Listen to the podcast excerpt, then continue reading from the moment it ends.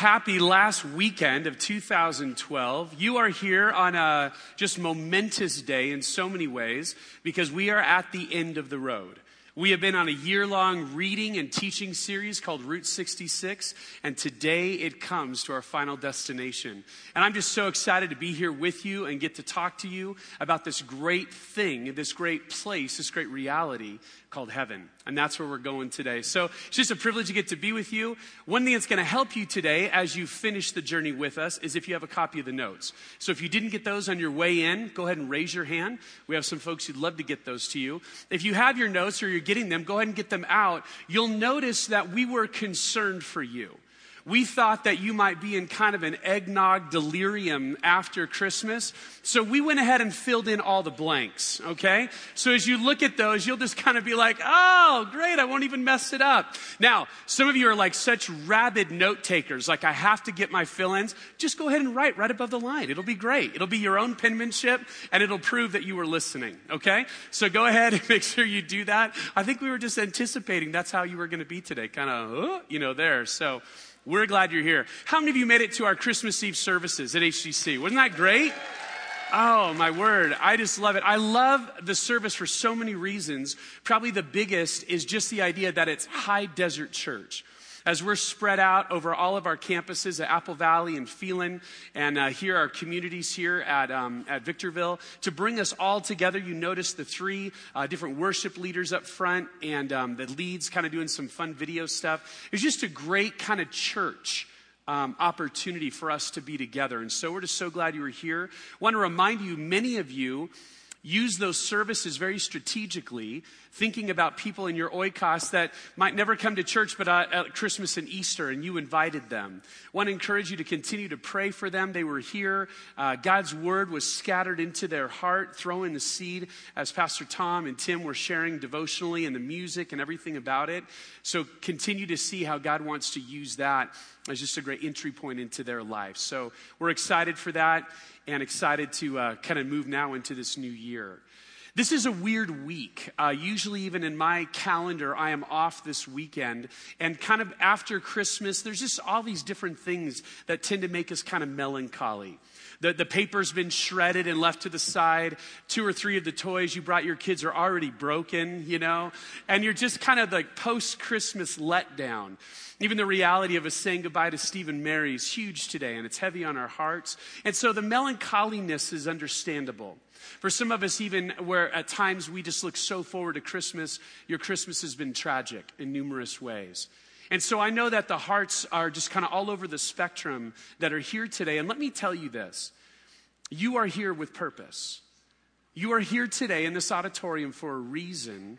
And I know one of those is that today's message and today's topic is the cure for any melancholy you might be going through. We're talking about the great hope and the reality of heaven today. This is the end of the destination. It is worth the journey for what God is preparing for us. And so I'm excited to get to go there with you. If you have a Bible, you can open it to Revelation chapter 19. That's where we're going to be. Everything in our lives has a beginning and an end. Let me give you a few examples, even the idea of my own life. This is the beginning of my marriage. Joanna and I were married 20 years ago, this month in December, and this is just a snapshot from there. You'll see a very younger looking Todd originally, and uh, I've, I've aged a tad. Um, but I tell you that simply to give a shameless plug for the fact that I've continued to convince my wife to stay with me. And I'm so glad for that. Now, I said everything has a beginning and an end. We don't have an end. Yet, okay? So we're still in mid course somewhere. But a beginning at that wedding date, and we'll continue, uh, God willing, just to continue to walk together in this life. Other things have a beginning and an ending, like Route 66. This is the sign in Chicago where Route 66 begins. The next picture is a picture of the intersection where kind of this route is kind of namely understood to have its origin. 2,000 some odd miles later in Santa Monica is the end of Route 66. And this is the view there, a little bit better than downtown Chicago, in my humble opinion. And, and we think about even the Bible has a beginning in the book of Genesis in a garden, but it finishes in the book of Revelation around the throne of God. And that's where we're going today. We're talking about beginnings and endings, we're talking about destinations. And what I want to tell you from the very outset today is that this is a destination worth working toward, worth living for, worth continuing for. It's beyond what I could ever explain as being great. A few weeks ago in Romans 8, we talked about the idea that we groan as we wait for our adoption as sons and daughters. This is what we're groaning toward. And so today we're going to get to pull back a few layers and see a little bit more clearly what this destination is about and what we can be looking forward to. In order to get there, though, we're going to pass a couple things first. We're going to pass a military convoy and we're going to pass a checkpoint. So let me show you those and then we'll talk about the destination. In your notes, number one, Jesus returns as conquering king. Jesus returns in Revelation 19 as conquering king. The book of Revelation is a, a, just a wild read. It doesn't matter who you are. If you're someone who does not know the Lord and you're just kind of picking up the Bible and just want to read it and you go to Revelation, it's a trip. If you're a Christian and you have the Spirit of God even illuminate Scripture and, and you're, you're one of God's uh, kids, you're still reading Revelation like, huh? You, you might have a seminary degree, a PhD in theology, and you're still reading Revelation like, I, I just don't get it. There's just so many images and vivid things happening. Let me give you a couple touch points that we can at least kind of objectively start from today.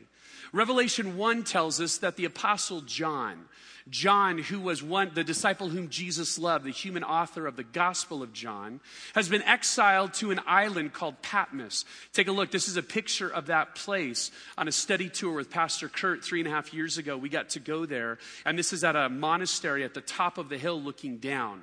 John was sent to Patmos because of his faith in Christ and his testimony for Jesus. Rather than kill him, they just put him on an island about 30 miles off the coast of southwest Turkey today and just had him kind of just be away from everything else. The Bible says that Jesus himself came to John one day while he was on this island, and that is the stuff of the book of Revelation. He wrote down both what he was told and what he saw, and today we're the benefactors of that as we get to look at these words from what he said.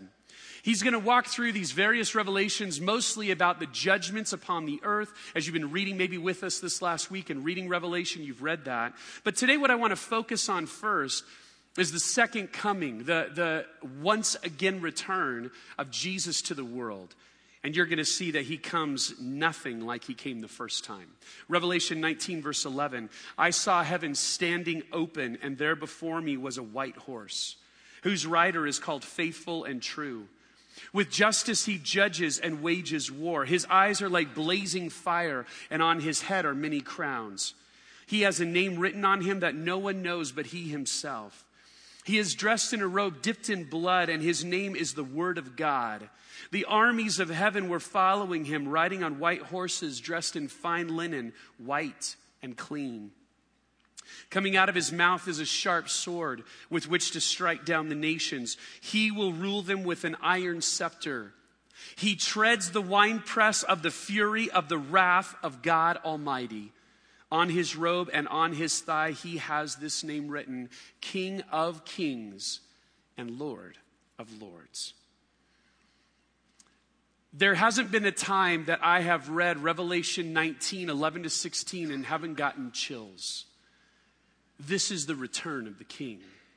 This is how he is coming back to earth. And, and just the, the words as I just begin to describe it, just I can't even put my, my mind's eye around the picture of what will be descending through the sky to come back and take his rightful place upon the earth. I don't know about you, but I love epic movies right? The whole Lord of the Rings trilogy, the new Hobbit that's come out, um, the, the Narnia series. I love these epic kind of landscaping, good versus evil types of films. This is the best film that you could have ever imagined, is Jesus coming back victorious. I don't have time to break down all six of these verses, but here's a few high points. He's identified here, Jesus is, as with other biblical names and titles that you have heard before. He's called faithful and true, the Word of God, King of kings, Lord of lords. There's even a name it says that is on him that he has not even yet disclosed, still to be announced, that he bears upon him. And I, and I tried to even imagine what is John seeing when he's trying to record this vision. And I, and I just don't think, I even thought, well, maybe I'll do a, like an artist rendering of, of Revelation 19. But everything I found online was just so pathetic compared to the reality of what's being described. Mark Driscoll, a pastor in Seattle, describes this as the MMA Jesus. He is coming to bring a whooping, and he is strong, and he is victorious, and he is conqueror. Jesus leads an army in Revelation 19. The army is described as well. They come on white horses. Interestingly enough, though, maybe you heard as I read, you'll notice how they're dressed. They're not camouflaged. They're not in some sort of outfit that's trying to keep them from being picked off by the enemy. They come in white, bold, for everyone to see. And I, I, loved, I was reading a commentator on this passage. I loved what he said. They come bold in white. You'd never go into battle wearing white, even for the fear of just how dirty you might become. They're not afraid of anything because it's going to be the sword of their king that's going to do the fighting.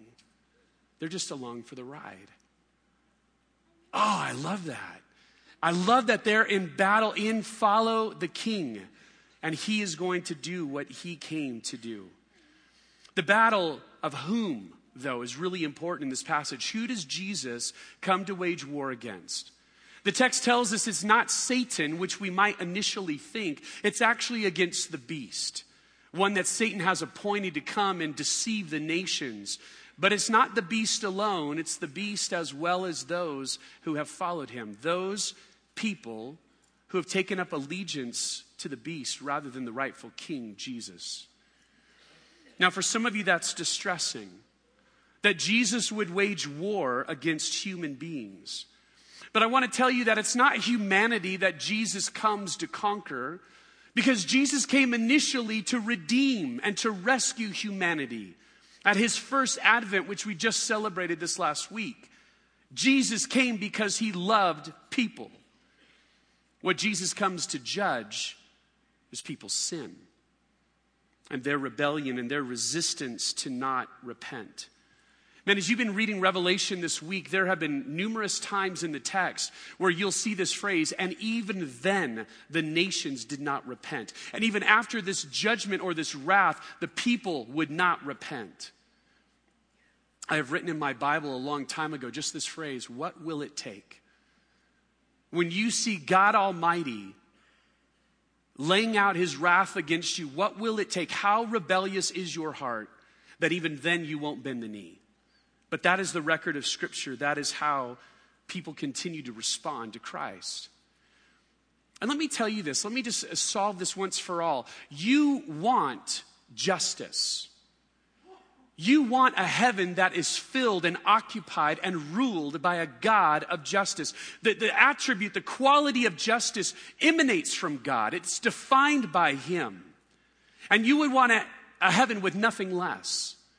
You see, it's funny when we are the people who are offended, when someone has done something against us, we demand justice. Yet when we're the people who offend others, we cry mercy. God is coming to once and for all bring justice to the earth. And that is what you want. He will right the sins that have happened vertically towards God and the sins that have happened horizontally towards each other. You live in a world, even in these last few weeks, that has just been devastated in our country with tragedy. Elementary schools shot up, firefighters arriving on Christmas Eve morning, gunned down, doing their job. And you go, what is the point? What is the sense? Jesus is coming to bring justice for those, just like he is in the other parts of your world.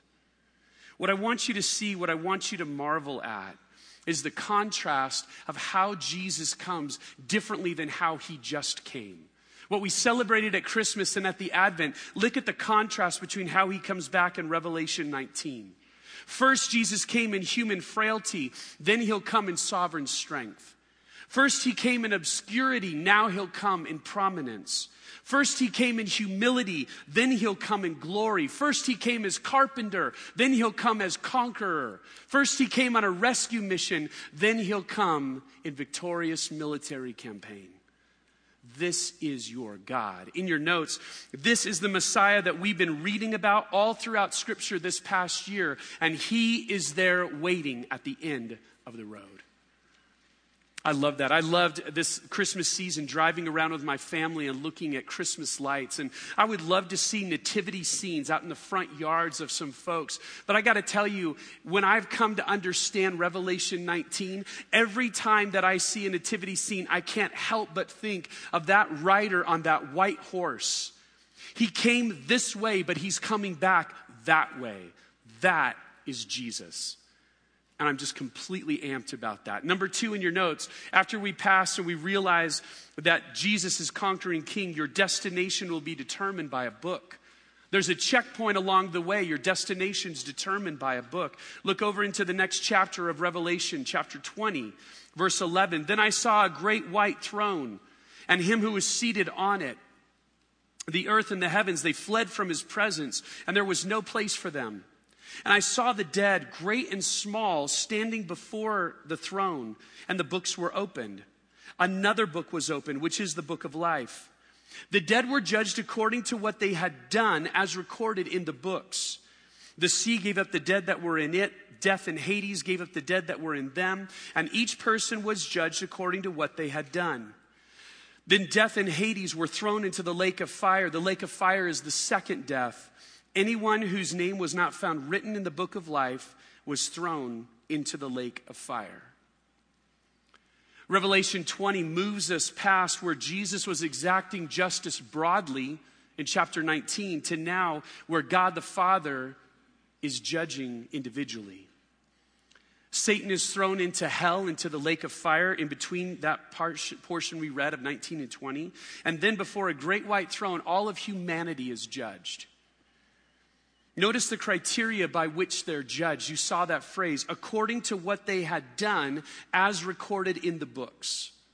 Not according to what they had said, not according to what they had believed, not according to platitudes that they were to recite. It's just like life that we know it. How you live is what matters. Not what you say you believe, but where the rubber meets the road. That will be the stuff of judgment.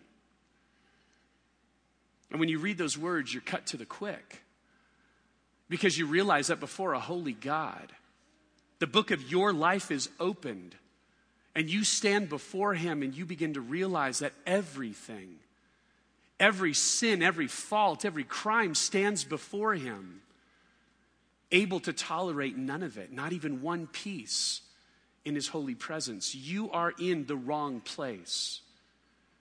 And I got to tell you, if that's how the story ended, if that's the way the Bible came to a culmination, we started in Genesis, we saw this great creation and this order that God put together, now marred by sin. And if that's all that's going to happen, is that sin is going to continue to destroy all the way to the very end, that there is this courtroom scene with a holy God behind the desk and you, the defendant, standing before him.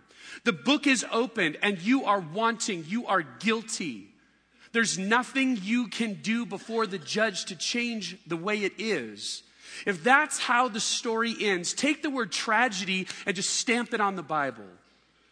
Because that's what it is. Even better than Shakespeare ever came up with. It's a tragic play.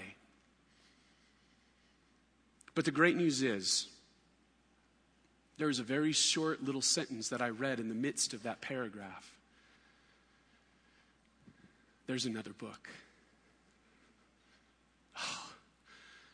Oh, how great is that? There's another book.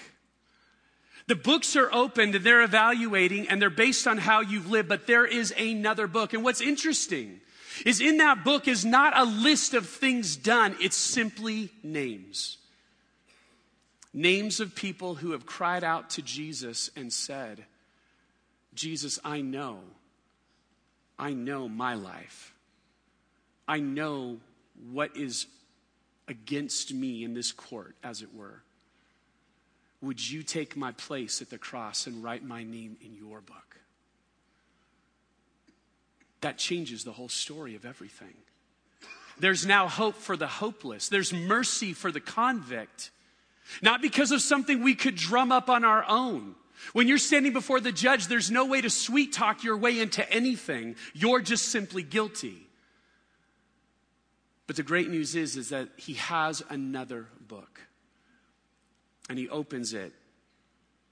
And when your name is there, simply because of what Jesus has done in your place, it changes everything. I want you to process real quick. This is what we talk about every weekend. This is the ABCs. A is admit. Admit that you are a part of the human race, born a sinner who behaves like a sinner, and that when your book is opened, it records the reality of a life lived apart from God. Be believe, believe that what Jesus did, though, when he came into this world that we celebrate at Christmas, when he lived a perfect life, died a sacrificial death, rose supernaturally on the third day, believe that he created the opportunity for there to be another book. But C is really that, that final step. It's not enough just to know you're a sinner. It's not even enough to know there's another book that exists. See, Jesus, please write my name in your book. That is the gospel. It's what we talk about every week, and it's the gospel from the beginning, and now as we read today, it's the gospel at the end. Aren't you completely thrilled that there's another book? God, thank you. Thank you so much. There's no hope without it. The Bible tells us in verse 15 what happens. What happens with the reality of people whose names are not found in that book? Verse 15, they're thrown into the lake of fire. Now you read that and you process and you go, okay, now wait a second. Mentally, I can read the page, the words on the page.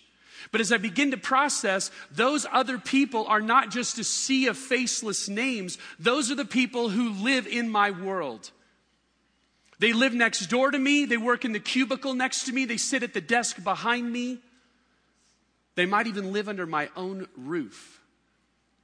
Peoples whose names are not written in that book. Now that's a problem. And that presents a great conflict in your spirit. I want to help you with that a little bit today. Number one, I will first want to tell you I'm glad. I'm glad that it breaks your heart that there are people in your oikos, in your relational world, your 8 to 15, who don't know Christ and you are deeply concerned about it. Anything less would be a heartless Christianity that simply says, Well, I'm good. Praise God, I know where my name's written at. Sorry for the rest of you. You're not that way. And I love that about High Desert Church. That is what fuels our mission. In your notes, the certainty of hell keeps motivating you to pray and to share and to live Jesus in front of the people in your world because you know how badly they need to know him, how much they need their name written in Jesus' book, like yours has been.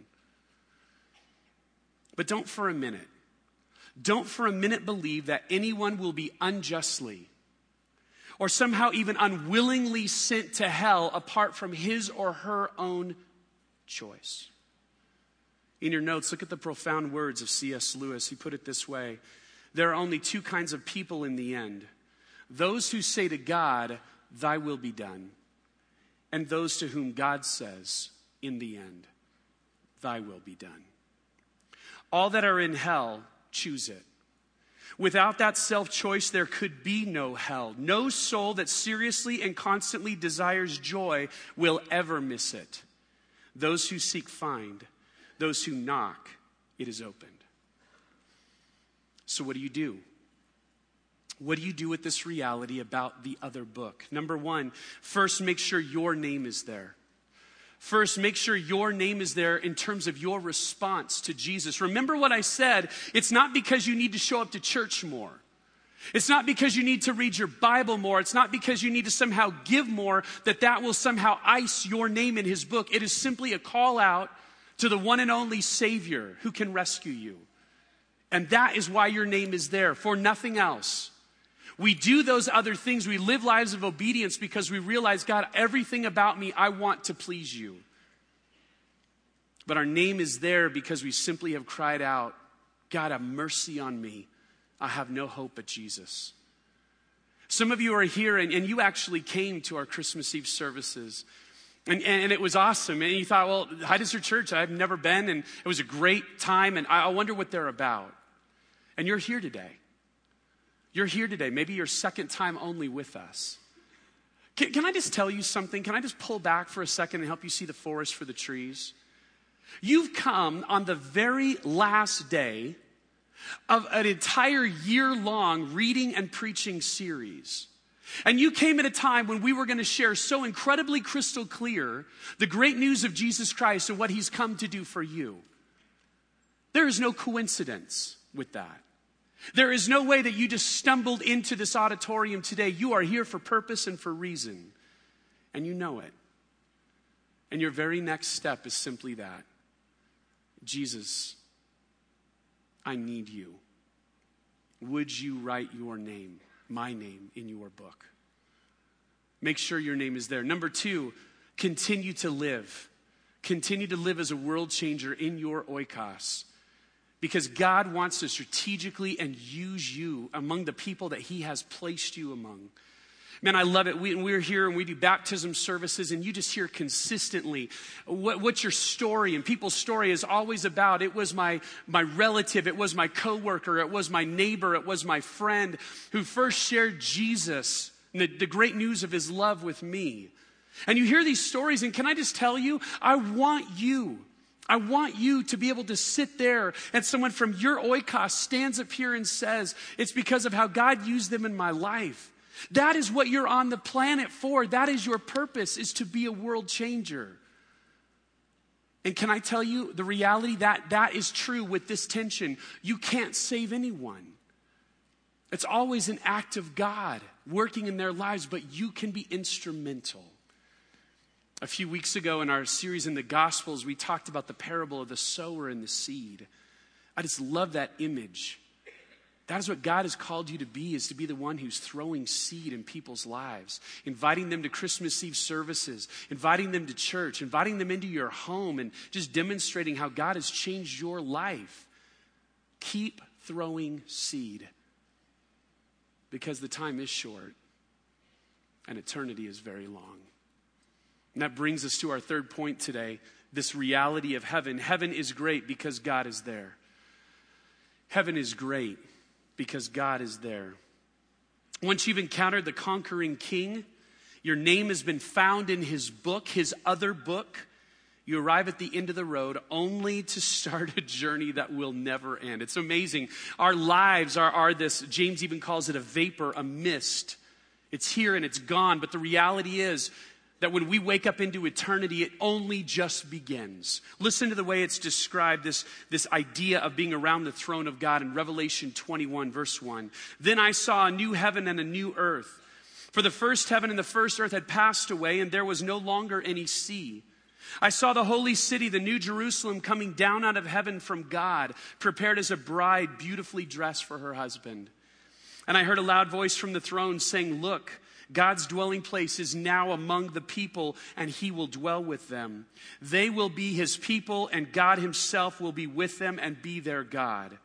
He will wipe away every tear from their eyes. There will be no more death, or mourning, or crying, or pain, for the old order of things has passed away. He who is seated on the throne said, I am making everything new. Then he said, Write this down, for these words are trustworthy and true. He said to me, It is done.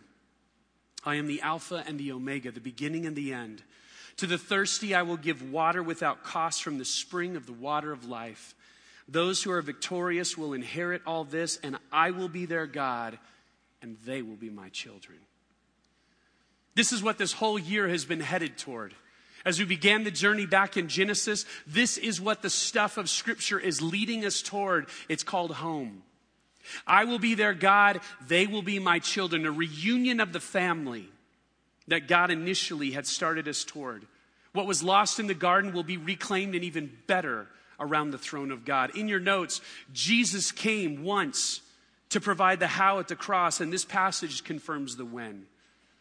Jesus came to provide the how at the cross, but this passage confirms the when. When will it be realized? When will our adoption fully take place?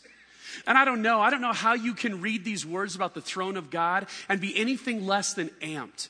Just so excited about this reality of heaven and being around the throne of God forever. But I got to tell you, as I say that, I actually can understand, if maybe not. I've told you before, I'm a lifer. I've grown up in a church environment since I can remember.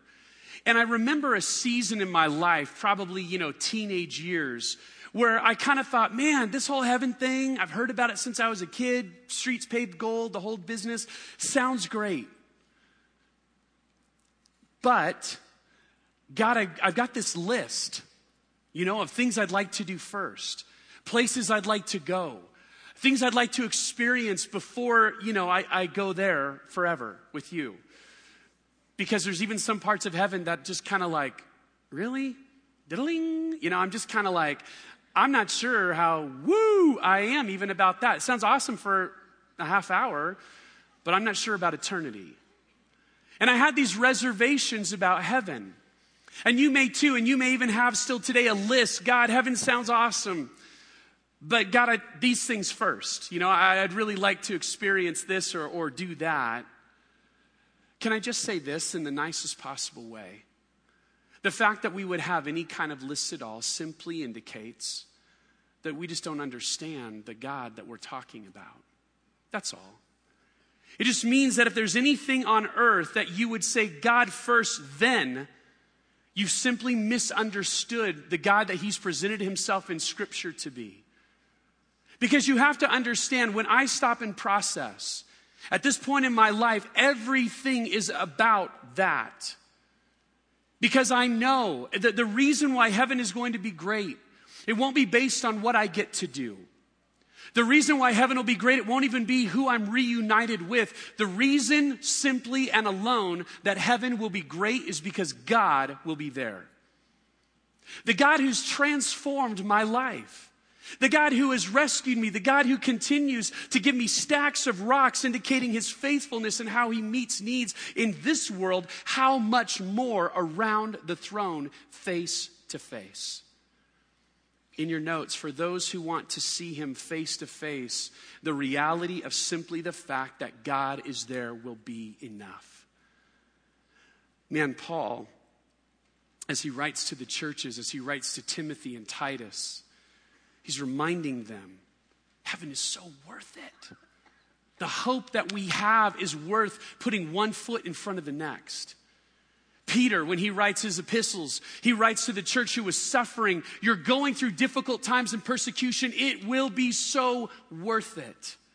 The author of Hebrews, the, the church is being scattered and, and difficultly oppressed as well. And he says to them, This old way of life of doing things under the Levitical law, it is so worth it to the heaven that God has promised those who put their faith in Christ. Again and again and again in the New Testament, it is worth it. Why? Because Jesus is there. And he will make it all worthwhile.